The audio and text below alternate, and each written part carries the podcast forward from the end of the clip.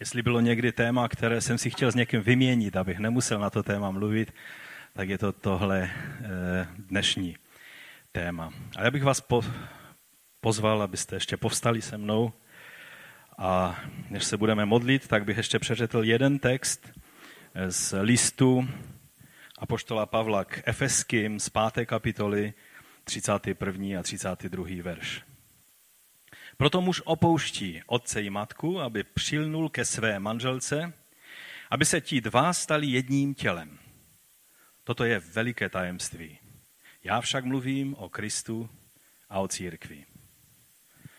Pane Ježíši, my ti děkujeme za všechna úžasná témata, o kterých jsme mluvili a budeme ještě mluvit, ale já ti děkuji za to, že ty se nevyhýbal ani tématům, které máme dnes před sebou. Eh, téma o tom, kdy v manželství to neprobíhá tak, jak by mělo.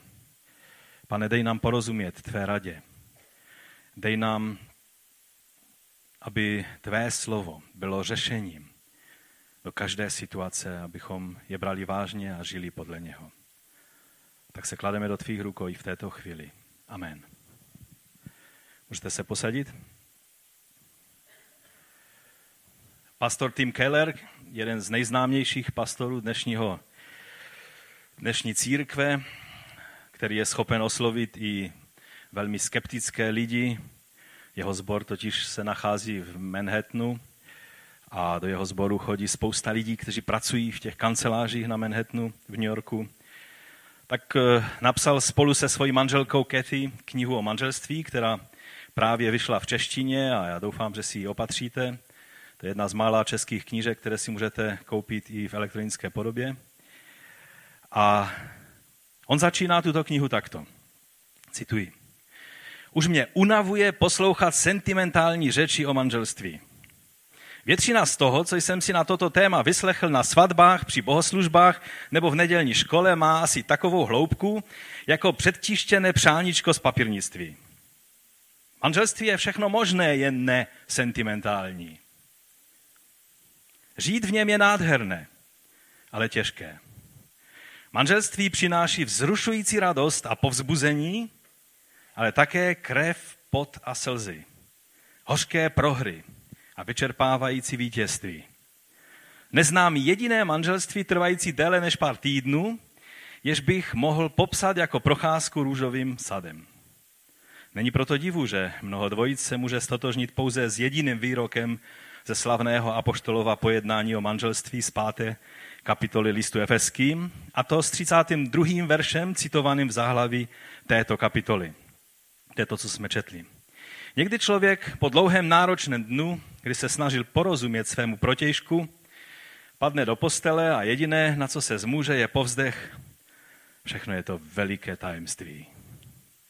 Někdy člověku manželství připadá, jako nerozluštitel, nerozluštitelná hádanka, jako bludiště, ve kterém se ztratil. Pak pokračuje, to vše je pravda. A přece mezi lidmi neexistuje úžasnější a důležitější vztah než manželství. Při první svatbě zachycené v Biblii je v roli oddávajícího dokonce sám Bůh. Myslím si, že Tim Keller ví, o čem mluví. A tak bych chtěl nějak dodat, že po těch 35 letech, co jsme s Felicí v manželství, bych mohl říct, že také trochu vím, o čem mluví. A Felicie ta ví určitě ještě víc, o čem mluví, protože to se mnou nemá určitě lehké. Je to takové zvláštní, že manželství je zároveň ta nejkrásnější věc na světě a zároveň ta nejkomplikovanější. A víte, kdo vám bude mluvit, že manželství je úžasné a jednoduché a všechno funguje nádherně. Já jsem zažil jenom jedno manželství, které o sobě prohlásilo, že jsou ideálním svázkem a že si nedokážou představit lepší manželství, než mají oni. To bylo v pastoračním rozhovoru, kdy jsem musel tomu jednomu z toho manželství oznámit, že ten druhý z toho svazku ho podvádí velice pravidelně. Manželství je ta nejkrásnější věc a zároveň ta nejkomplikovanější. Je to vztah, který byl člověku dan přímo v ráji. A proto je to dobrý, dobrá věc, kterou Bůh stvořil. To jenom zlé jazyky občas o stvoření mluví takové různé příběhy. Já jsem zaznamenal jeden takový příběh, který mluví zlé jazyky o stvoření ženy. Jak tomu došlo. Víte, já dneska udělám trošku výjimku, protože já nemám rád vtipy o Biblii, ale dneska tak trošku mi dovolte výjimku. E, ta historka mluví e, toto. Když Adam dostal za úkol po tom, co byl stvořen, pojmenovat všechna zvířata, tak těžce pracoval, protože pojmenovat celou obrovskou faunu to nebyl lehký úkol. No a tak těžce pracoval, cítil se sám a, a nedoceněn a, a takový opuštěný a najednou přichází za ním Bůh s, s velikou zprávou, říká, dám ti manželku. Adam se tak unaveně podívá na Boha a říká, co to je manželka? No a Bůh říká, no to je bytost úžasná, která vždy bude vypadat nádherně. Bude se ti vždy líbit. Bude tě milovat a, a vážit si tě v každé situaci. Bude vážit ty nejlepší jídla, které si dokážeš představit. Bude se smát dokonce všem tvým vtipům. A nikdy si nebude stěžovat na nic, co uděláš. No Adam se úplně ožil a říká, no to je úžasné. Ale pak se ustaral a říká, no ale to asi bude dost, dost drahé, že to mě bude hodně stát. A Bůh řekl, no bude tě to stát jednu ruku a jednu nohu. Adam se tak zamyslel a říká, no a co by bylo možné dostat za jedno žebro? No a pak ty problémy, které máme, vycházejí asi z toho. Samozřejmě ten příběh je hodně eh, nedobrý vůči, vůči ženám. Pojďme si raději přečíst, jak to skutečně bylo. Genesis 2. kapitola 20 až 24. Adam tedy pojmenoval všechen dobytek, nebeské ptactvo i všechnu polní zvěř. Pro Adama se ale nenašla rovnocená opora. Potrhují slovo rovnocená opora. Hospodin Bůh tedy na Adama přivedl hluboký spánek. Když usnul, vzal jedno z jeho žeber, Bůh nesmlouval s Adamem, to nebyl obchod něco za něco. Bůh prostě potřeboval, aby Eva byla stvořena z toho stejného v uvozovkách těsta, jak byl Adam a proto vzal žebro a zaplnil to místo tělem. Z onoho žebra, které vzal z Adama, pak hospodin Bůh vytvořil ženu a přivedl ji k Adamovi a Adam tenkrát řekl, to je konečně ona. Kost z mých kostí, tělo z mého těla. Bude se nazývat manželkou, nebo je vzata z manžela. To proto muž opouští otce i matku aby přilnul ke své manželce a stali se jedním tělem. Když toto slovo Pavel cituje v tom eh, úseku písma, které jsme četli, tak tam nazývá manželství, že je to mysterion, že je to tajemství. A latinským překladem, když se eh, vlastně Bible překládá do latiny, do vulgaty, tak tehdy ještě latinské slovo sakramentum znamenalo v podstatě tajemství. Neznamenalo svátost tak, jak znamená teď, ale znamenalo eh, prostě tajemství. To, co znamená řecké slovo mysterion. No a protože bylo toto slovo takhle přeloženo, tak do církevní tradice se dostal institut manželství, který postupně byl zařazen mezi sedm církevních svatostí. Stal se svatostí stejně jako večeře páně, jako křest a další, další věci. A myslím, že tím se celá ta věc posunula do roviny, ve které neměla být. V dnešním světě je cítit obrovské napětí ohledně manželství a, a, a máme takové dva protichudné tlaky, které, které tady působí. A myslím, že ta situace je z toho důvodu taková, protože je to jeden ze způsobů, jak nepřítel lidských duší chce biblické manželství zdiskreditovat a lidi odradit od vstupu do manželství. Bude vystrašit přílišnou ehm, náročností této věci, anebo je chce odradit nebo zdegradovat nebo, nebo prostě zničit manželství tím, že se z něho stane prostě eh, v podstatě nic, jenom to, že lidé jsou tak nějak spolu A dnes už ani neplatí, že lidé jako muž a žena, ale i lidé opačn, stejného pohlaví.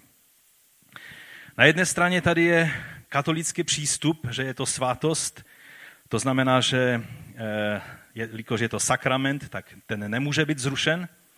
A vlastně o rozvodu ani není možné mluvit, lze mluvit o anulaci manželství. A na druhé straně tady máme všechny ty světské experimenty s manželstvími lidí stejného pohlaví. Rozvody se dělají stále jednodušeji, je to jako na běžícím pásu. A takhle to probíhá vlastně napříč světem.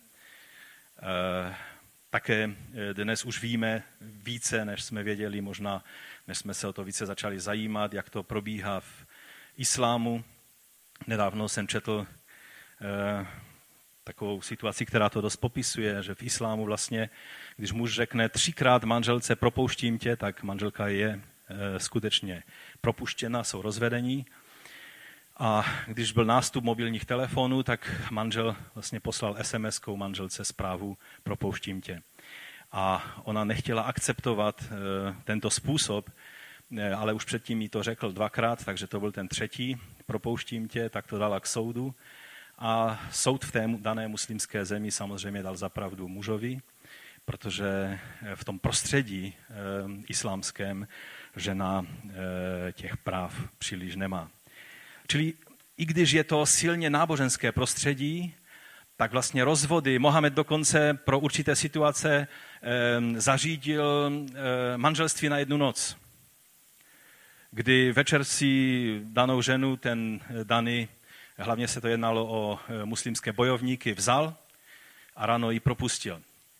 A samozřejmě ty všechny věci a tlaky a také i jiné kultury a jiná náboženství vytvářejí důkladný zmatek v této oblasti. A toto je stará ďábelská taktika. Každého popostrčí prostě směrem, ve kterém má slabost. Máš silné náboženské cítění, tak tě popostrčí směrem, kdy máš pocit, že všechno, všechno to e, vlastně děláš přesně podle náboženských způsobů. Když máš pokušení v nečistotě, tak ti vysvětlí, že vlastně v tom není žádný problém. A přitom Bible mluví o manželství zdravým, ale také realistickým způsobem. To chci zdůraznit. Eh, biblický způsob vždy má řešení pro každou situaci. Já vám chci říct, že když se vám někdy zdá, ale tak tento svět to řeší a, a, a v Biblii jakoby, jakoby církev byla bez zuba nebo bez možnosti řešení danou situaci, je to vždy jenom tehdy, když nerozumíme Božímu slovu správně. Když se nám zdá, a často to slyším od křesťanů. No já vím, že pan Ježíš řekl, že bych měl nastavit druhou tvář. No ale praxe vypadá v životě trošku jinak. Já vím, že, že bych neměl to nebo ono, no ale ono, víte, jak to v životě chodí. Nejde být podnikatelem, které bere, bere, který bere úplně všechny principy Ježíšova kázání nahoře přece vážně. Toto je absolutně neslučitelný postoj. Pokud něco je Boží vůli, pak to je Boží vůle ve všech situacích a pak Bůh má řešení pro každou situaci. Pokud se nám zdá, že něco, se, něco nehraje většinou, je to v tom, že jen z části poznáváme, jen z části prorokujeme, jak říká Boží slovo. Když pán Ježíš komentuje Mojžíšovo učení o rozvodech a říká, že to bylo dáno kvůli zatvrzelosti lidského srdce, tak se samozřejmě musíme zeptat, zda se na tom něco příchodem Mesiáše změnilo. Lidé už nemají zatvrzelá srdce? Je na světě méně zatvrzelých srdcí, než bylo v době Mojžíše? Co myslíte? Myslím, že, že víme, jak situace vypadá. Samozřejmě tam, kde evangelium působí ve své moci a svým světlem, tak tam jeho působení dává život a dává možnost, že, to zatvr, že zatvrzelost lidského srdce eh, nemá možnost zakořenit. Jinak se ale povaha člověka, jeho hříšnost, sobeckost, zatvrzelost nezměnila a žel nese své trpké ovoce i mezi věřícími lidmi. Nemůžeme tím být překvapení a také se nesmíme tvářit, že to není problém církve. Víte, když si uvědomíme, že rozvodů mezi křesťany obecně ve světě je pomalu stejné množství jako rozvodů mezi nekřesťany, pak si musíme uvědomit, že tělesnost stále ještě a zatvrzelo srdce stále je ještě problémem i těch, kteří si říkají křesťané. Není ovšem třeba propadat zbytečnému pesimismu ohledně manželství, protože když bych pokračoval chvíli tímto způsobem, tak si mladí lidé tady v tomto sálu jenom řeknou, no, to vždycky říkám. Raději do manželství nevstupovat. Je to příliš riskantní, příliš nebezpečné, příliš problematické. To je obecný názor v dnešním světě. Tak bych vás chtěl povzbudit, že není třeba propadat zbytečnému pesimismu ohledně manželství. Bůh vymyslel dobrou věc. Samozřejmě pádem člověka se to celé zkomplikovalo, ale to neznamená, že neexistuje řešení. Wilcox ve své studii řekl toto. Pokud jste tedy dosáhli rozumné úrovně vzdělání a máte slušný příjem, ehm, a to je jako světsky, světská studie, jo, která jenom popisuje situaci. Pokud jste tedy dosáhli rozumné úrovně vzdělání, máte slušný příjem, pocházíte z nenarušené rodiny, jste věřící, a vstoupíte do manželství až po 25. roce a nepřivedli jste předtím na svět potomka, není skutečně příliš pravděpodobné, že se rozvedete. To je světská studie. To by nám mělo něco, něco říct. Ještě jednou zacituji Tima Kellera. Mnozí mladí lidé preferují partnerské soužití, protože se domnívají, že by si před svatbou měli pořídit bydlení a finančně se zajistit. Má se za to, že manželství představuje mimořádnou finanční zátěž. Vyskumy však poukazují na jev označovaný jako překvapivé ekonomické výhody manželství. To je vědecký termín. Průzkum penzijních dat z roku 92 odhalil, že lidé, kteří stravili život v manželství, byli v době odchodu do důchodu o 75% movitější než ti, kteří do manželství nikdy nevstoupili, nebo se rozvedli a další sňatek už neuzavřeli. A co je ještě pozoruhodnější, ukázalo se, že ženatí muži vydělávají o 10 až 40% více než jejich svobodní kolegové s obdobným vzděláním a pracovní zkušeností. Jak je to možné? Částečně proto, že manželé se cítí fyzicky i duševně zdravější. Manželství rovněž funguje jako účinný polštář, který člověku pomáhá proplout zklamáním, nemocemi a dalšími těžkostmi. Je to k zamyšlení. Jeden z častých argumentů, jak tady i eh, pastor Keller říká mladých lidí ohledně manželství, je ta obava, že většina lidí, kteří do manželství vstoupila, je nešťastná a většinou končí rozvodem, a nebo, což je také silně populární e, názor a, a projevuje se v mnoha filmech, e, se minimálně velice v tom manželství nudí. Dlouhodobé studie ovšem mluví dost jinak. Jeden, jedna studie e, přišla na to, a cituji teď, a co je úplně nejpřekvapivější, dlouhodobé studie ukazují, že pokud se lidé žijící v nešťastných manželstvích nerozvedou a v manželství zůstanou, budou dvě třetiny těchto svazků, dvě třetiny z těch, kteří se chtěli rozvést a byli absolutně e, u konce, budou třet, dvě třetiny těch svazků nakonec šťastné. Tato pozorování vedla socioložka Lindy Eh, Lindu, eh, vedlo socioložku Lindu Whiteovou z Chicagské eh, univerzity k závěru, že prospěšnost rozvodu se přeceňuje. Myslím si, že to je dobrý vědecký závěr, ke kterému došla tato badatelka. Víte, chtěl bych vám připomenout, o čem jsme mluvili v minulé kapitole, v té 18. kapitole. Vzpomínáte si ještě aspoň trochu? Doufám, že jo. Minulá 18. kapitola končila obrovskou výzvou a také obrovským varováním ohledně odpouštění. Petr, který si myslel, že navrhnul ten nejvelkorysejší způsob odpouštění, když rabíni doporučovali tři, on řekl až sedmkrát, pane Ježíši? A dozvěděl se, že ne sedmkrát, ale eh, sedma sedmdesátkrát. A některé možné překlady by šlo říct, že dokonce 490krát, to znamená neustále za den, což znamená skutečně mít postoj odpouštění, jak jsme si minule řekli. A to varování bylo v tom, když jsme mluvili ten příklad o tom člověku, který za své neodpuštění byl uvrhnut do žaláže, vydán mučitelům neboli trápičům, myslím si, že to bylo, a doufám, že to bylo dost, dostatečně vážné varování pro každého jednoho z nás. Že každý, kdo si pohrává, to chci, abyste slyšeli, minule už nebyl moc čas, abych to dostatečně zdůraznil, ale kdo si pohrává s neodpuštěním, kdo si pohrává s tím, že zadržuje hořkost a, a různé takovéto negativní postoje vůči druhému? A nezáleží na tom, co dělá ten druhý, už je dost, že ten jeden je obětí toho, že nevidí svoji chybu, aby prosil za odpuštění, ale my nemusíme být obětí této věci, ale z vděčností, co ten příběh nám ukazoval, za milost, kterou jsme od pána dostali, máme postoj odpouštění, postoj vděčnosti, který je připraven vždy eh, jednat, eh, jednat správně. A kdo si pohrává s neodpuštěním a s těmito věcmi, Eh, třeba, že měří dvojím metrem, pro sebe přijal milost, ale milost neprokazuje, není vděčný za milost, kterou přijal, tak mnozí křesťanští terapeutové vám řeknou, že mnohé psychické problémy a někdy i psychosomatické nemoci, někdy nemoci, které ten člověk prožívá, jsou lidé, kteří mají stále nějakou nemoc. A často ten důvod je v tom, že neodpustili někomu ve svém životě.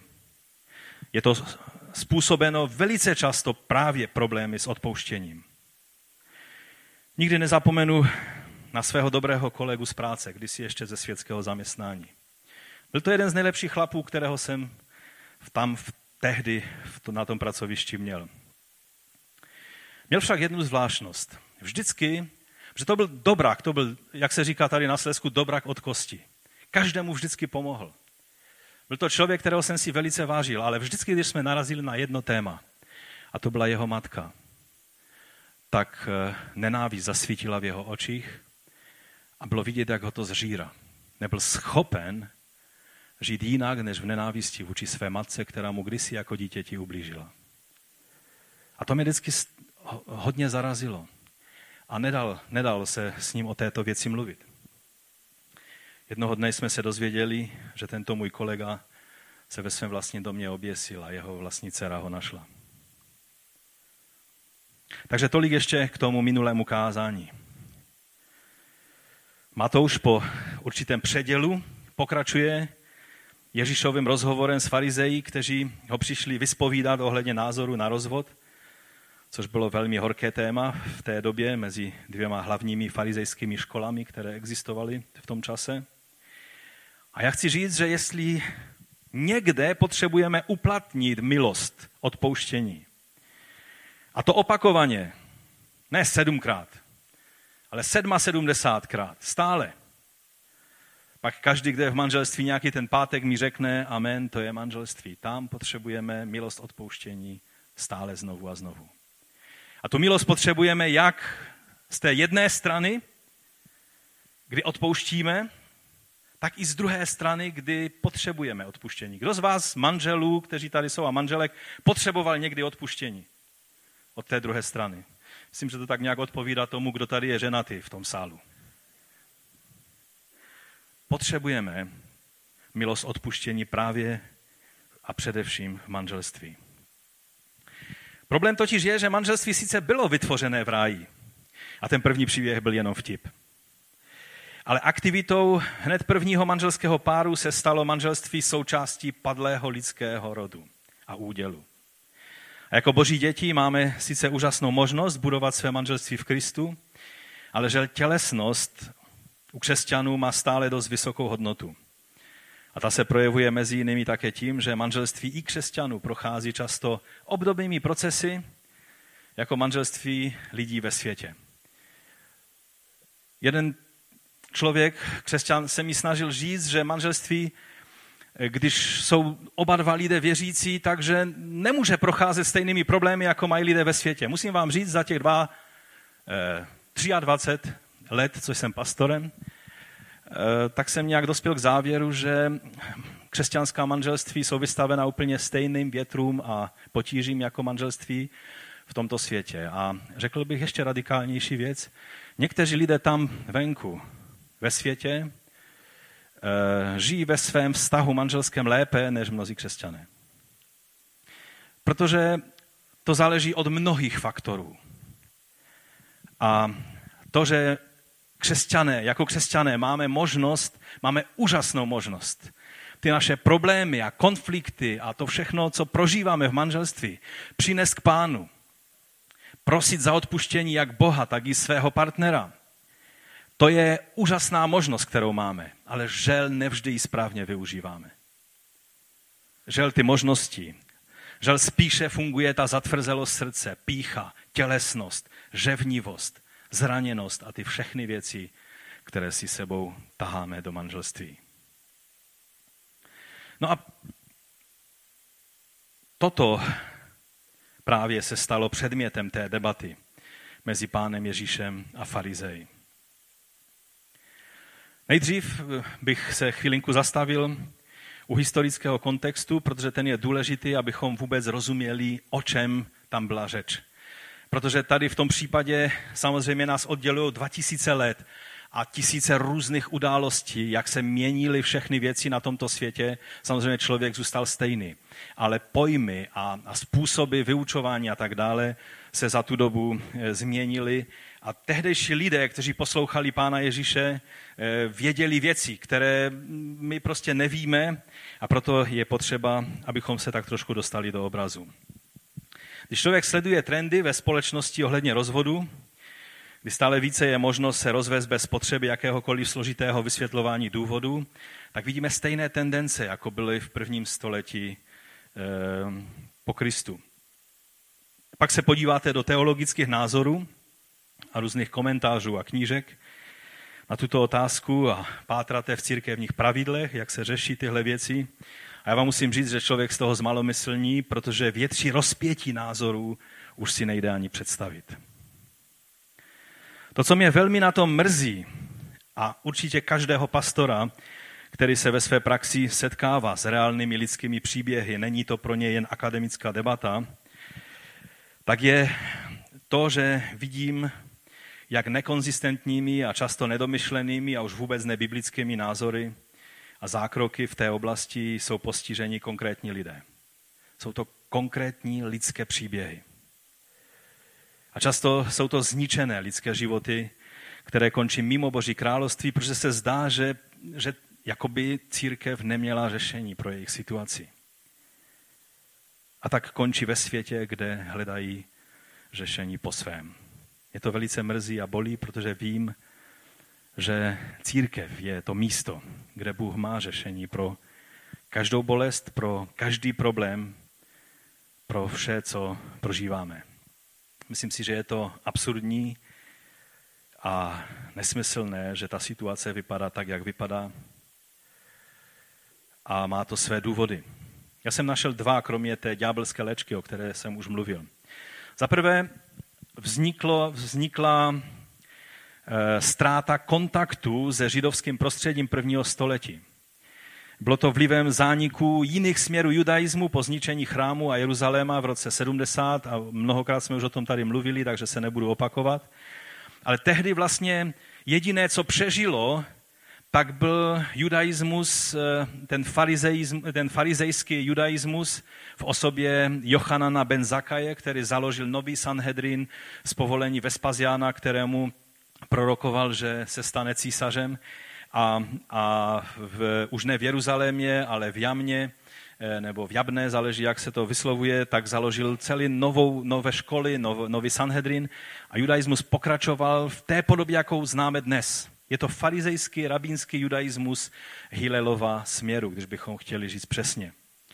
A e, tehdy e, také zároveň po 70. roce, kdy chrám byl zničen, Jeruzalém byl zničen, a samozřejmě se zachovala ještě další skupina eh, židů, a to byli mesianští židé, eh, kteří, kteří utekli z Jeruzaléma.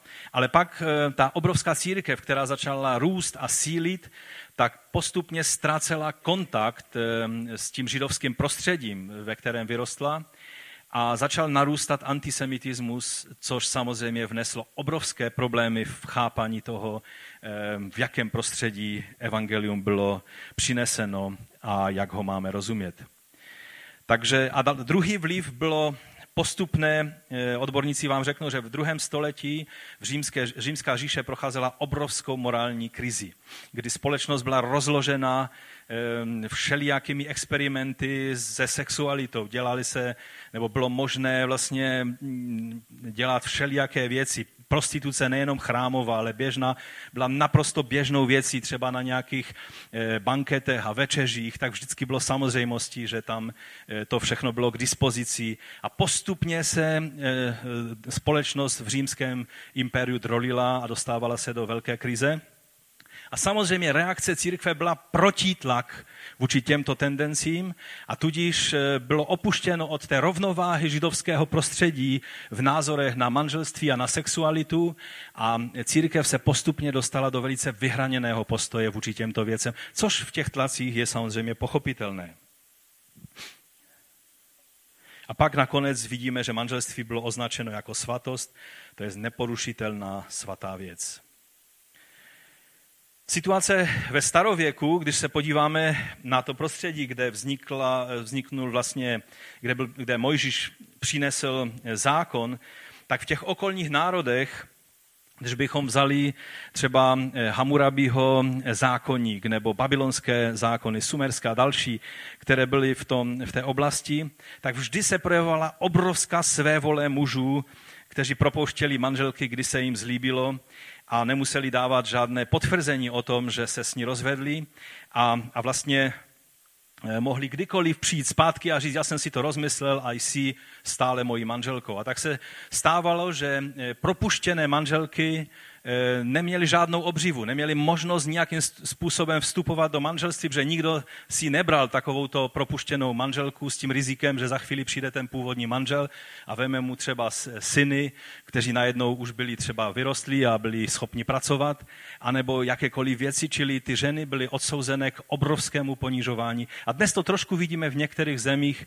eh, kde, kde nefungují ty základní křesťanské hodnoty, které si třeba západní společnost už ani neuvědomuje uvědomuje.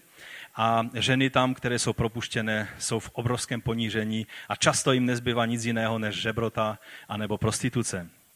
Podobná situace byla tehdy v těch okolních zemích a najednou přichází Mojžíš a, a z božího pověření říká, když propustíš manželku, protože si našel nějakou hanebnost na ní, tak musíš dát propouštěcí list, aby tato žena mohla být v bezpečí, jo a ještě bylo zakázáno, aby se mohl k ní své volně vrátit. Když jednou ji propustil, musel si to dobře rozmyslet, že když ji propustil, už nikdy si ji nesměl vzít zpátky. Čili to byl krok, který byl velice závažný, ta žena dostala o tom potvrzení a každý, kdo si ji vzal, tak mohl vědět, že ten původní manžel už nemá možnost do toho nějakým způsobem nešetrně vstoupit. Vidíme, to, co vám chci ukázat, je, že to, co přineslo Boží slovo, bylo co? Nebylo nějaké, nějaké eh, nepraktické vyhrocení té situace, ale bylo vnesení řešení. Ten, kdo byl ponížen a v bezvýchodiskové situaci, dostal řešení. Toho si všimněte, protože to je vždy v božím řešení nebo v tom, co říká, co říká boží slovo. Vždycky to takto funguje. Když bychom si to přečetli, tak je to v Deuteronomiu v 24. kapitole od prvního verše. Jestliže si muž vezme ženu a bude jej manželem, ale pak se stane, že nalezne milost, nenalezne milost v jeho očích, protože u ní našel nějakou hanebnost, napíše jí rozlukový lístek a dají ho a propustí ze svého domu. A pak tam jsou ty věci o tom, že už se nesmí nikdy k ní vrátit. Ovšem, to bylo v době Mojžíše. V době pána Ježíše byly ty dvě farizejské školy, kromě, kromě e, samozřejmě dalších ještě směrů, jako byli Saduceové a další, i ta radikální sekta v Kumránu a tak dále. Ale ty dvě síly, které měly největší vliv na tehdejší judaismus, to byla škola farizejská e, rabího Hilela, který žil, které si desetiletí před pánem Ježíšem, a Gamaliel, o kterém čteme v Biblii, e, který, u kterého se učil apoštol Pavel, tak byl jeho vnukem. Ehm, byla škola Hilela, která, byla, eh, která se snažila vždycky hledat hledat vysvětlení e, Tory, které je použitelné, které přináší pokoj do situace a milost, chesed a tak dále. A pak, byl, pak byla škola Šamaje. Šamaj to byl takový bručoun, který, když třeba e, přišel za ním někdo a řekl, řekni mi ve zkrátce jádro zákona, které bych byl schopen říct, když stojím na jedné noze. No a Šamaj ho samozřejmě vyhodil a vůbec se s ním nebavil, kdežto Hillel vzal a, a řekl, že, že jádro zákona je vlastně, abychom nedělali eh, druhému to, co nechceme, aby, eh, aby eh, on dělal nám. Ježíš to pak řekl opačně, že? Aktivně, že máme dělat to, co chceme, aby jiní nám činili. A říká, a zbytek to je komentář. No, takže vidíme, že vždycky se snažil nějakým způsobem Hillel najít řešení a tak dále.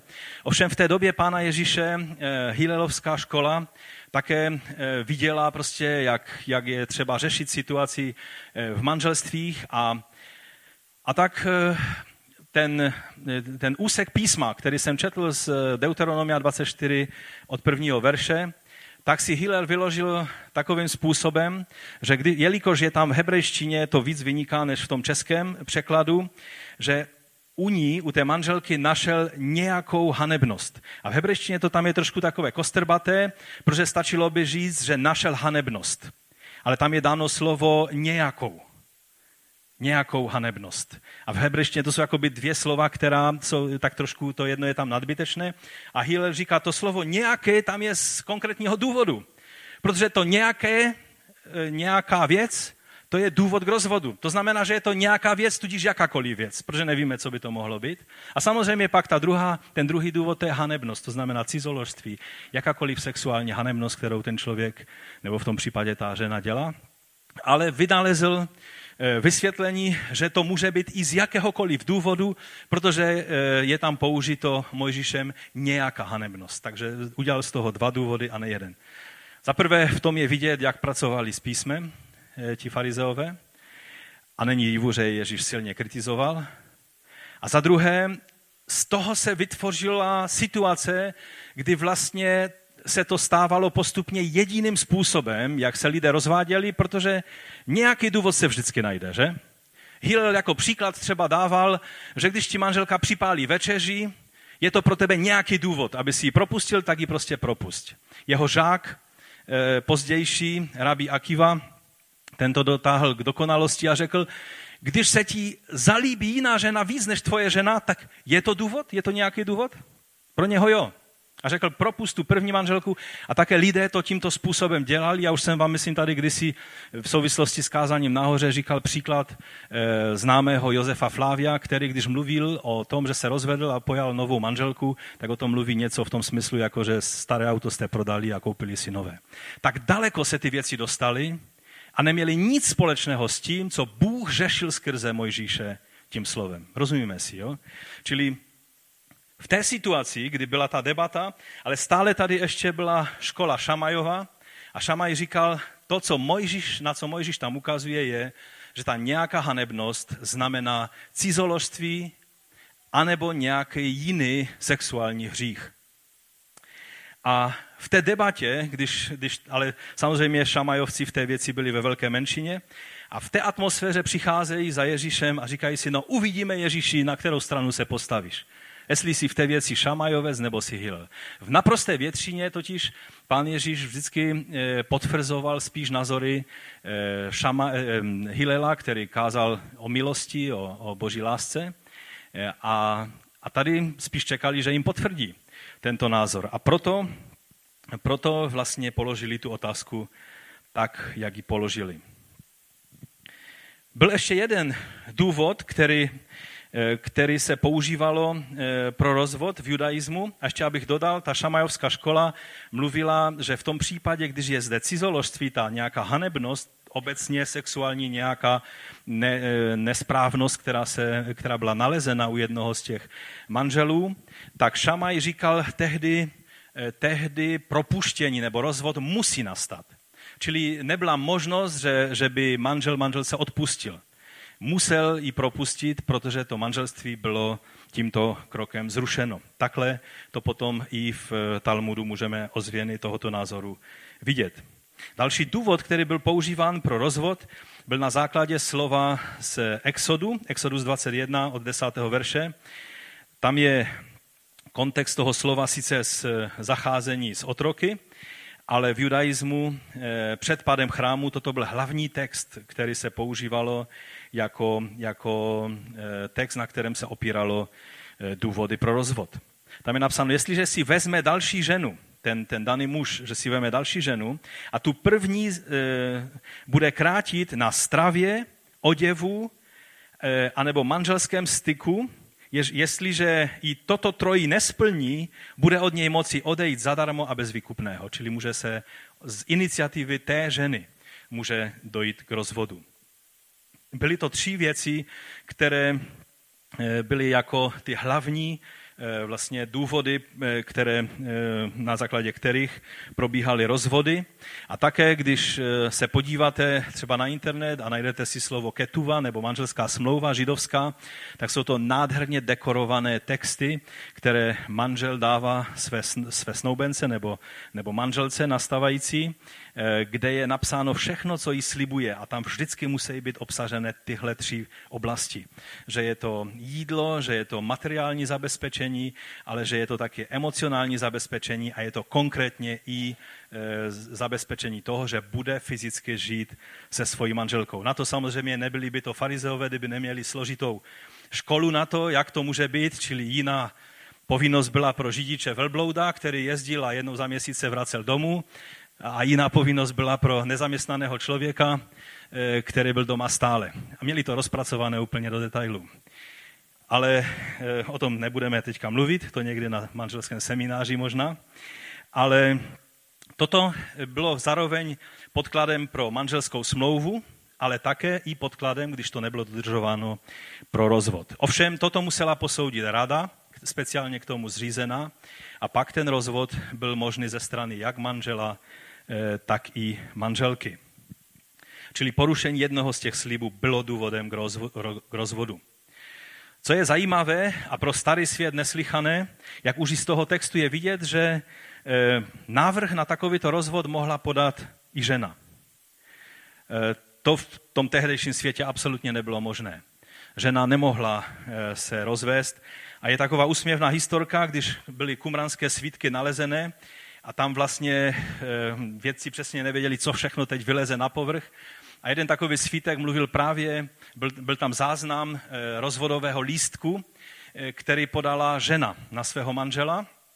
A, a ten jeden vědec, který to všechno zkoumal, si říkal, je, to je zajímavé a dal to jednomu židovskému rabínovi, odborníkovi, který to měl zkoumat a zveřejnit, tenhle svítek a tento velice hluboko schoval do svých šuplíků a odmítal to zveřejnit. A dlouhou dobu to trvalo, než se tento svítek dostal na světlo denní. A ten důvod byl, že jim to úplně převrátilo pojetí toho, že mohli jenom muži propouštět a tady najednou bylo vidět, že žena měla stejná práva jako muži. A to jim dost převrátilo pojetí. Od té doby už samozřejmě za ta desetiletí od té doby už je spousta informací na světě, že v judaismu diskriminace žen nebyla absolutně, neměla nic společného s tím, co dnes třeba vidíme eh, v současném islámu. V podstatě vlivem eh, islámu, jak v katolicismu, tak i v judaismu se postavení žen zhoršilo, což je na, na jinou studii, dnes o tom nemám čas mluvit. No a tak eh, vidíme, že, eh, že když bych se vrátil k tomu, k tomu tématu, že jelikož byl ten rozvod tím jednoduchým hilelovským způsobem, eh, velice šetrný, jednoduchý, nebylo třeba dlouhé vysvětlování, postačil eh, v podstatě říct, že je tam nějaký důvod a už byla manželská smlouva zrušena. Takže to se stalo hlavním a posléze jediným způsobem, jak eh, v tehdejším judaismu rozvody probíhaly. A po pádu Jeruzaléma, kdy vlastně přetrval jenom ten hilelovský eh, rabínský judaismus, tak ty ostatní eh, vlastně způsoby rozvodu úplně zanikly a dokonce se přestalo o nich vědět. Teprve dnešní doba vyplouvají na povrch všechny informace, které věřím, že to způsobil Bůh, že je máme k dispozici dnes v bohatší rozsahu, než měli třeba církevní otcové v druhém, třetím, čtvrtém století. No a v tomto kontextu musíme teď číst ten biblický text, eh, nebo ten rozhovor, ten dialog Ježíše s farizeji. Tak pojďme se na něho podívat. Od třetího verše. Přistoupili k němu farizeové, aby ho pokoušeli. A říkali, je dovoleno, aby člověk propustil svou ženu z jakéhokoliv důvodu? Teď už nás trkne, že ten jakýkoliv důvod tam není jen tak, že by ho tam řekli, ale že to byl terminus technicus, který používali po, po, pro popsání jednoho konkrétního způsobu rozvodu, který nebyl jediný ovšem, ale byl to ten způsob, který vyučoval Hillel s tou připálenou večeří. Takže se ptali, jestli v podstatě uznává to pojetí rozvodu, které oni vyučují. A pan Ježíš v té situaci nechce mluvit hned o rozvodech, ale ukazuje na ten původní boží plán. A to se mi líbí na pánu Ježíše, on vždycky jde ke kořenu věcí. On věděl, že, že to, co je tady na povrchu, je z toho důvodu, že si neváží toho, co Bůh učinil v tom základu. A ukazuje na to, že manželství jako svazek jednoho muže a jedné ženy, kteří se stanou jedno tělo, je boží vymysl. Bůh to stvořil a má se to respektovat. A tak pán Ježíš odpovídá ve čtvrtém verši, eh, on jim odpověděl, nečetli jste, že ten, který stvořil člověka, od počátku učinil je jako muže a ženu? A řekl, proto člověk opustí otce i matku a přilne ke své ženě a ti dva budou jedno tělo. Tak již nejsou dva, ale jedno tělo. Eh, tím dodatkem, kdybyste si pozorně všímali, jak je to napsáno v Genezize, jak to cituje pán Ježíš, tak on tam dodává jednu věc a to jsou ti dva. V Genesis tam není a ti dva jsou jedním tělem. Pan Ježíš tím velice jednoznačně eh, se vymezil proti poligami, už nemluví o polyandrii, že? To znamená, že jedna žena má více mužů, nebo to běžnější je, že jeden muž má více žen.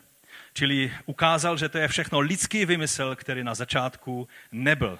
A samozřejmě v té době, kdy pán Ježíš tato slova mluvil, ještě stále platila výjimka pro tehdejší e, Palestinu nebo izraelskou zemi, kdy římské právo o monogami ještě nemuselo být uplatněno a poligamie byla možná. Takže pán Ježíš tady jasně ukazuje, že původní boží záměr byl jeden muž, jedna žena, kteří se stanou v manželství jedním tělem na celý život jsou spolu. Pak eh, konec šestého verše. Co tedy Bůh spojil, ať člověk neodděluje. Tady to mám podle studijního překladu, tady to máme podle eh, Bible 21. Ježíš ukazuje na to, že Bůh slyšel manželské sliby, které byly vyštěny, když vstupovali ti dva lidé do manželské smlouvy a zapečetil tento svazek a požehnal mu stejně, jako to učinil v Edenu. Že pro Boha každý člověk, který vstupuje do manželství, je takovým Adamem a Evou, které on chce požehnat. Ukazuje na tu závažnost toho kroku. A tady je třeba ovšem říct jednu poznámku. Můj čas sice se neúprostně blíží ke konci, ale dovolte mi, že bych jenom eh, udělal malinkou odbočku. Toto slovo neznamená, to, co se někdy z toho eh, vytahuje, že pro každého muže je jen jedna jediná správná volba, že když si nevezmeš tu, se kterou tě Bůh chce spojit, pak už máš na celý život smůlu. Už si mimo Boží vůli a už problémy vycházejí z toho, že se zhold netrefil eh, do té Boží vůle, do té manželky, kterou Bůh pro tebe jako jedinou připravil. Někdo to vysvětlil, že eh, Boží vůle v této věci není jako úzká cestička s jednou možností, ale jako parkoviště. To znamená, že Bůh jasně vymezuje pravidla. Že si máš vzít kohokoliv chceš, ale ať je to v pánu. Že nemáš hledět jenom na krásu, ale máš hledět na srdce. A nechává tu volbu na tobě, a ono to je i nelogické, protože když by jeden člověk na světě udělal chybu, že by se netrefil do boží vůle v té věci, tak už nikdo jiný nemá šanci se do ní trefit, že už, už to bude celé zamíchané pomyšlení, co když se můj otec netrefil do boží vůle a vzal si moji maminku a to nebyla úplně to nejsprávnější, ale vlastně pak bych já neexistoval. Rozumíte, jak je to nesmyslné? Já vím, že pro ty z nás, kteří milujeme romantické pojetí manželství, ta přestava je, je devastující, když si pomyslíme, že, že Bůh nechce, abychom přesně vyhledali toho správného člověka a tehdy to bude všechno fungovat a on bude mít všechno to, co já nemám a, a to všechno to je úžasné. Ale že v podstatě si mám vzít s vědomím, co dělám. bohabojného člověka, se kterým se spojím na celý život a pak to, co Bůh spojil, je to, že Bůh řekl, že manželská smlouva má být Bohem, je Bohem respektována a stejně tak je respektována i člověkem. Čili víc by si lidé měli dávat pozor na to, jestli ten, koho si berou a říká si křesťan, ne, jestli, jestli je to skutečně ten romanticky vyvolený princ na bílém koni, kterého mi Bůh dává, ale jestli je to prostě slušný člověk, který chce pracovat, chce vychovávat mé děti, není pijan, není žrout, není mrhač penězí, nic neumí, čili není šance, aby ho někdo zaměstnal. Tam sice, když bude nezaměstnaný, tak bude mít podle židovského práva, by měl mnohem častější povinnost manželce eh, vykonávat povinnost, kterou manžel má, ale to je tak asi jediná výhoda téhle věci. Rozumíte? Mnohem více by měli lidé dbát na to. Protože Bůh to nechává na tobě. Uvědomujeme si, co Bůh dělá, když nechává na nás, abychom vstoupili do manželství s plným vědomím, co děláme, a nedělali pošetila rozhodnutí jenom proto, mě se zdalo o něm už třikrát. Určitě to je boží vůle. Sice nic neumí, pohrdá mnou, dělá nesmyslné věci. Dokonce pije. A další a další. No, myslím, že víte, co chci říct. Takže to byla taková odbočka. Verš 7. Řekni mu, řekli mu, proč tedy Mojžíš nařídil dát ženě rozlukový list a propustit ji? Všimněte si, oni to postavili tak, že, že Mojžíš jim dává povinnost. Tam si půjčili trošku ze šamajových názorů, že vlastně když je ten důvod reálný, tak ne, že můžou e, se rozvést, ale že se musí rozvést. A s tím přišli na Ježíše. Vracejí ho vlastně tou doplňující otázkou zpět k té otázce rozvodu, kdy Ježíš také se mu do toho tématu nechtělo stejně jako mě dneska. A oni ho vracejí zpátky. No dobré, ale jak to je s tím? Mojžíš přikázal dát ženě rozvodový líst. A, a Ježíš jim vysvětluje, že Mojžíš nepřikázal, ale dovolil. A osmi verš to vysvětluje. Řekl jim, pro tvrdost vašeho srdce vám Mojžíš dovolil propouštět vaše ženy. Od počátku však tomu tak nebylo. Ježíš jim oponuje, že je, Mojžíš dal možnost v situaci padlého člověka a ne jako povinnost. A tím se jasně vymezit. Když už si mysleli, že, že je na šamajovské straně, tak se vymezil i vůči Šamajovi. Nemáme se nikdy rozvádět, pokud je naděje na smíření. I po tom nejzávažnějším hříchu je zde naděje v Kristu na smíření a obnovu vztahu. To chci zdůraznit velice silně. Rozvod je vždy ten poslední nástroj, když nic jiného nefunguje a nezbývá. Je to v situaci, kdy jedna strana zůstává v zatvrzelosti srdce, to je v setrvalém hříchu. To neznamená nic jiného, ta zatvrzelost srdce, protože někdy bychom si mysleli, že vždycky ten druhý má zatvrzelé srdce, že? Ale chci vám říct, že to je tehdy, když ten druhý žije v setrvalém hříchu a nemíní s tím nic dělat. Verš 9. Pravím vám, že kdo by propustil svou ženu, pokud by to nebylo na základě smilstva a oženil se s jinou cizoloží, a tam je dodatek, který e, není jisté, jestli Matouš tam dal. A kdo by se s propuštěnou oženil, cizoloží. Nyní se Ježíš vrací k té původní otázce o rozvodech na základě té Hilelem vymyšlené klauzule z jakéhokoliv důvodu. A říká jim jednoduše, že celé to je nesmysl. Při vší úctě k Hilelovi Přitom, že s ním Ježíš říká těmi slovy, že s ním souhlasím v mnoha věcech, ale někdy žel ho musel poopravit, jako bylo v případě toho eh, dobrého samařána, o kterém Ježíš říká ten příběh záměrně, aby se vymezil vůči Hilelovi, protože Šamaj říkal, že spasení budou jenom Židé, Hilel byl velkorysejší a říká, budou spasení Židé a pohané, a Ježíš mluví o milosrdném samařanovi, protože Hilel říkal, jo, pohané ano, ale samařané nikdy ne. Ono tím, co nám jsou nejblíž, někdy eh, jsou pro nás tím největším problémem. To byl ten problém mezi Samařany a Židy. A tak jim Ježíš ukazuje, že celé to je nesmysl a přitom naprostá většina rozvodů v té době byla postavena na tomto základě a Ježíš říká, celé to je nesmysl a nejedná se o rozvod. Ježíš říká, ti lidé stále jsou před Bohem manžele. Oni nejsou rozvedení. A proto, když by na tom základě vstupovali do jiného manželství, pak oni e, páchají cizoložství a také přivadějí toho druhého do cizoložství. Zde se ovšem nemluví e, o, na, o rozvodech na základě Exodus 21, to znamená, že někdo poruší ketuvu, to znamená tu manželskou smlouvu, e, ta jedna ze stran, ale protože pro každého žida ten názor, a bylo to i mezi těmi názory dostatečně známo, že, a, a také akceptováno, že v podstatě manželské povinnosti, to, co slíbí manžel a manželka manželovi, a to není jenom formalita a není to jenom romantika, když tady stojí dva mladí lidé a slibují si věrnost v dobrém i v zlém, eh, v, když je to v pořádku, ale když je to i v nemoci, v chudobě, i v bohatství, když si slibují, eh, a je to i podle zákona, že musí, musí vyjádřit, že se budou o sebe vzájemně i materiálně starat a tak dále a tak dále. To všechno jsou velice závažné věci, protože eh, z toho pohledu biblického, starozákonního, porušení těchto věcí znamenalo, že manželství se rozpadlo. A to bylo akceptováno, o tom tady Ježíš vůbec nemluví.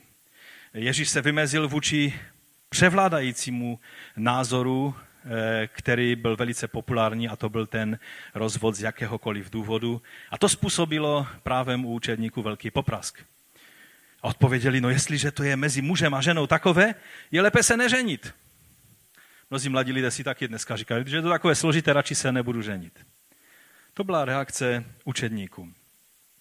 No a Ježíš ne, že by je začal chlacholit a říkat, ne, ne, ne, fakt, to je úžasná věc a, a je to požehnané, stvořené v ráji. Ale on ještě pokračuje dál a říká, no ne všichni chápou toto slovo, ale jen ti, kterým je to dáno. Jsou totiž eunuchové, kteří se už takto narodili z matčina luna a jsou eunuchové, kteří, eh, které učinili eunuchy lidé a jsou eunuchové, kteří se sami stali eunuchy pro království nebes. Kdo může chápat, chápej.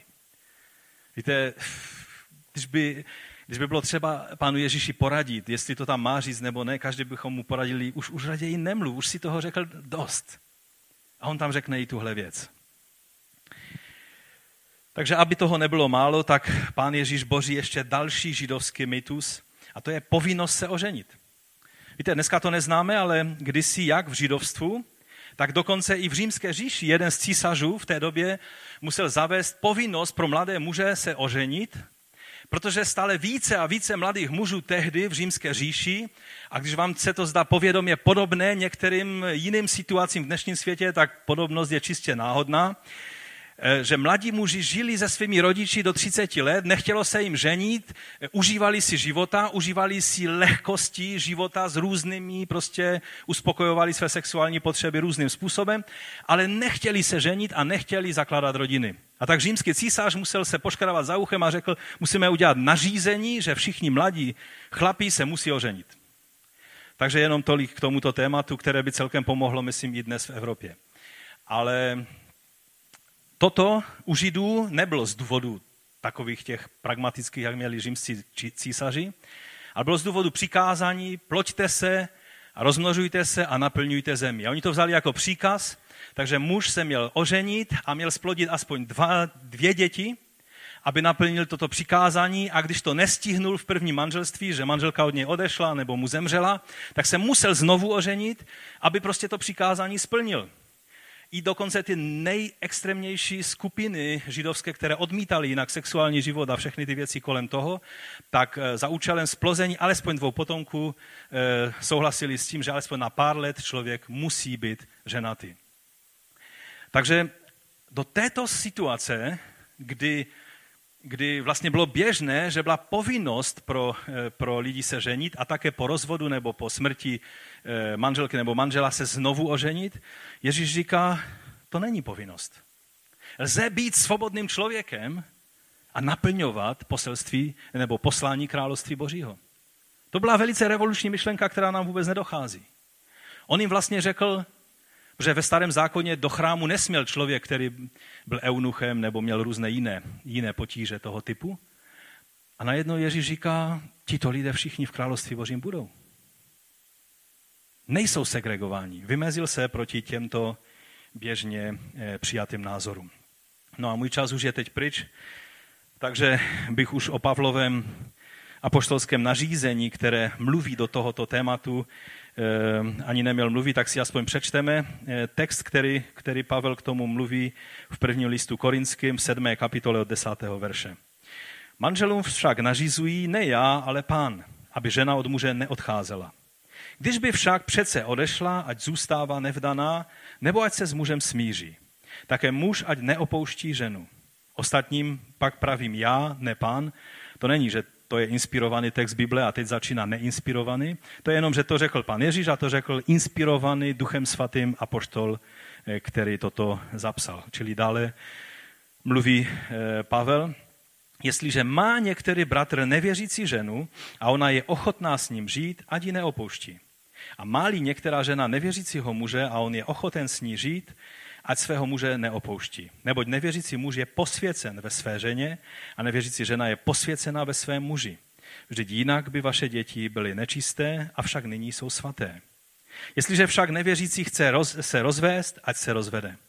Ten bratr nebo sestra nejsou v takových případech otroci. Neboť pán nás povolal ku pokoji. Vždyť co ty víš, ženo, zdá zachráníš svého muže? Nebo co ty víš, muži, zda zachráníš svou ženu? Víte, vždycky, když čtu tato slova poštola Pavla, vidím, jak, jak Duch Svatý chtěl, aby lidé viděli, co je hlavním účelem manželství. Že, nej, že to nemá být vězení, že to nemá být tyrání jednoho druhým, ale že to má být nádherné řešení pro to, abychom mohli žít na této zemi. A tady, když ty věci nefungují, když se někdo obrátí, a ta nevěřící strana odmítá přijmout tento fakt, že ten člověk se stává kristovcem, tak apoštol Pavel e, ukazuje, že to neznamená, že ta věřící strana je otrokem, že musí nutně prostě říct marné, já jsem věřící a já prostě se s tebou rozvést nemůžu. Tady říká, že není otrokem bratr nebo sestra v této situaci. A celá ta sedmá kapitola tam je postavena jednoznačně na, na tom židovském pravidlu teketuvy, to znamená manželské smlouvy a plnění povinností v manželství. Přeštěte si to tam, co dokonce docela detaily o tom, jak to má probíhat, takže si to přeštěte. V sedmé kapitole, jak muž má splňovat to, co od něho očekává manželka a manžel, od manželky a tak dále. A všechno to je o tom, co pro Židy bylo samozřejmostí, že to, co slibujeme, v manželské smlouvě máme dodržet, jinak narušujeme manželskou smlouvu a není ten, kdo pak odejde z takového manželství tím, kdo narušil to manželství, ale ten, kdo narušil manželskou smlouvu. To je základem tohoto poselství. Takže co říct závěrem k tomuto? I starý, i nový zákon ukazuje na manželství jako na smlouvu před Bohem, kdy je člověk spojen v jedno tělo a toto nemá být porušeno žádným sexuálním hříchem, ani žádným nedodržováním eh, slibů z manželské smlouvy. Eh, je to tajemství, nikoli však eh, svátosti církevní. Na začátku dokonce nebyli pastoři ani rabíni, aby oddávali, ale byla to smlouva mezi dvěma rodinama, do které tito dva lidé vstupovali.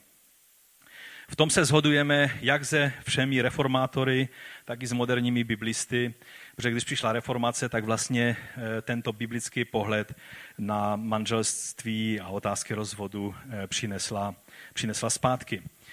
Za druhé, i, ve starý, i starý zákon, i nový zákon se staví vždy na obranu těch, kteří jsou zatvrzelostí srdce a hříchem té druhé strany poškození. Všimněte si tohoto. Vždycky v každé situaci se Bůh staví na stranu toho, kdo je poškozen a ne na stranu toho, kdo zneužívá rádoby biblickou radu a ty se nesmíš se mnou rozvést, protože jsi křesťanka, tak to nemůžeš udělat. A přitom je to člověk, který naprosto svým jednáním porušuje manželskou smlouvu a naplnil v plnosti důvody pro to, aby to manželství bylo zrušeno. Ukazuje to totiž na velice závažnou věc, kterou je třeba, abychom pochopili. A to je to, že to, co skutečně ruší manželství, není rozvod. Rozumíme si? To, co skutečně ruší manželství nebo manželskou smlouvu, není rozvod.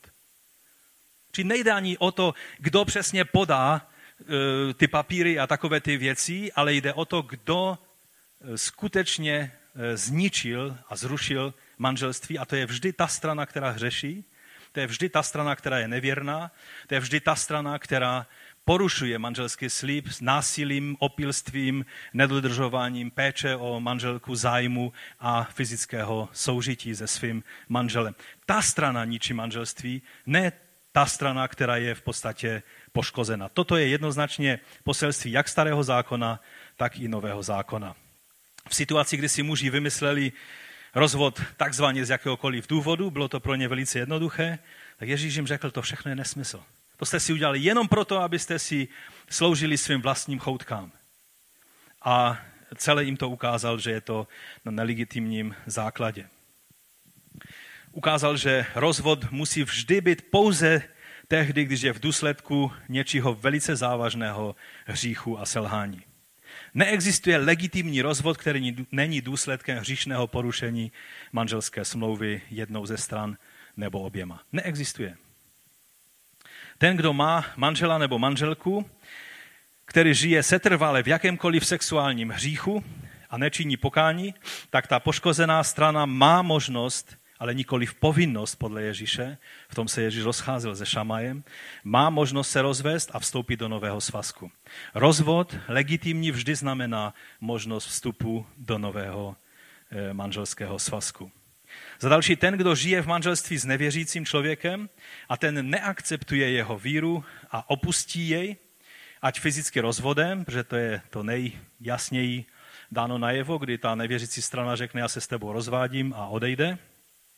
A v římském prostředí vlastně rozvod se dělal tak, že ten člověk eh, vzal a odešel z domu, anebo té manželce vystavil kufry, když to byl jeho dům a tím byl rozvod dán tak když toto udělá ta nevěřící strana, tak ta věřící strana nemá povinnost nějakým způsobem běžet a, a být zotročena touto situací, ale má akceptovat fakta a může vstoupit znovu do nového manželského svazku.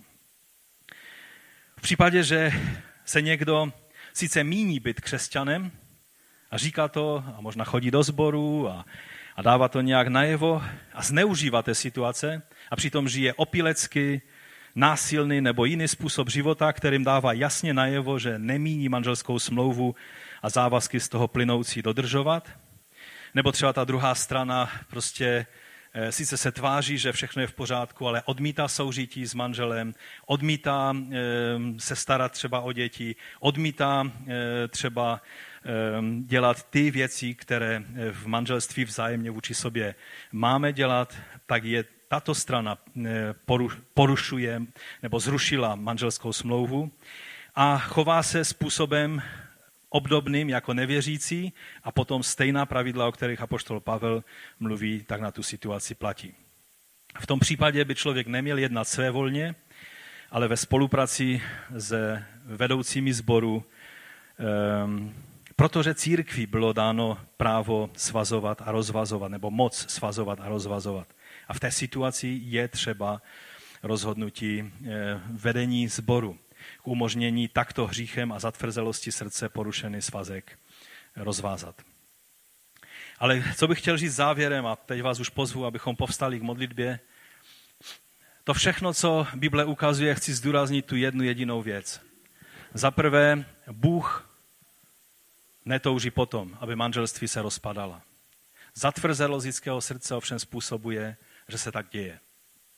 Je spousta násilí a spousta neštěstí a rozbitých manželství, které ovšem, protože si neuvědomují, že, že Boží slovo dává řešení pro, tyto, pro tyto situace, tak lidé raději odejdou od pána a žijí hříšným životem, než aby hledali řešení před Boží tváří v dané situaci.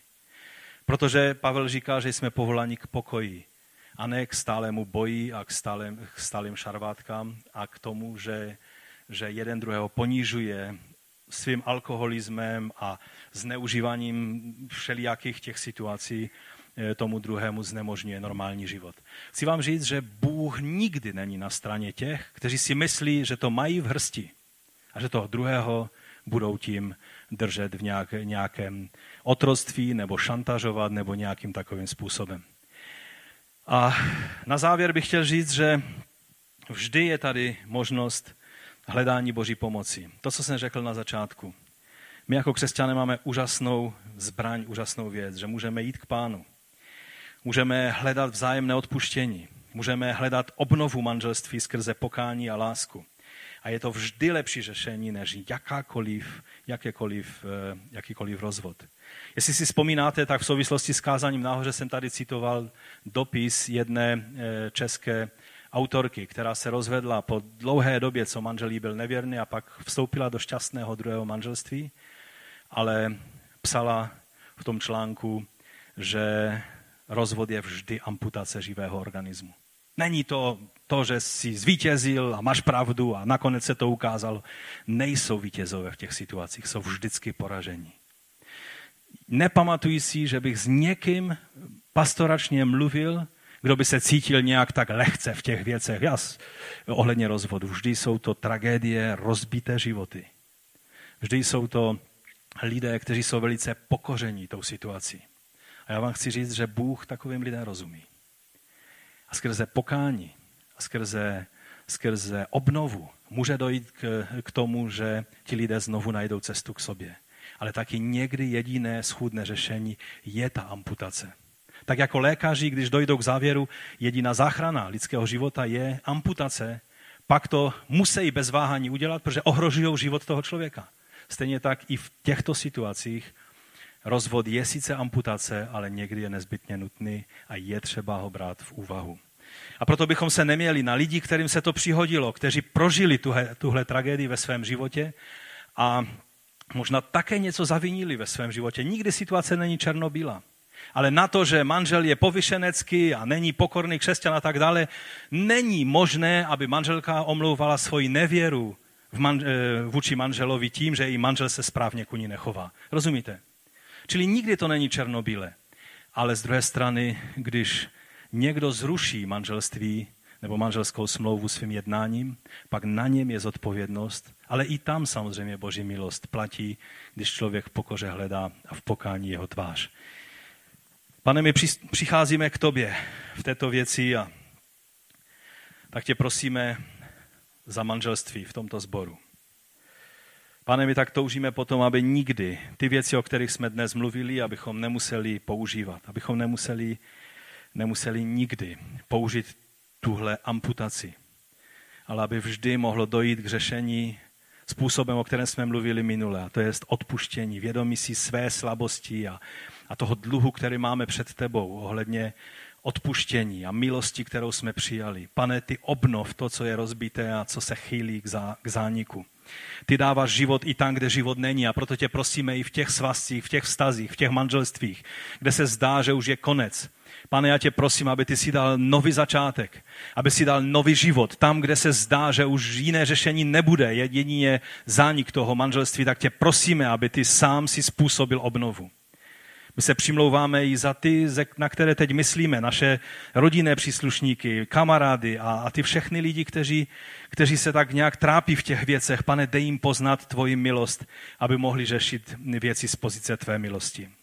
Ale dnes ti chceme také děkovat za to, že ty nejsi nějaký nepraktický teoretik, ale že jsi Bůh, který dáváš praktické, praktická řešení do našich životů. I když to někdy znamená tak nepopulární věc, jako je ukončení manželství. Pane, dej, aby lidé, kteří prošli touto bolestivou zkušeností, mohli najít znovu milost před tvojí tváří. Aby si mohl obnovit jejich životy. O to tě prosíme ve jménu Ježíše Krista. Amen. Pán vám žehnej.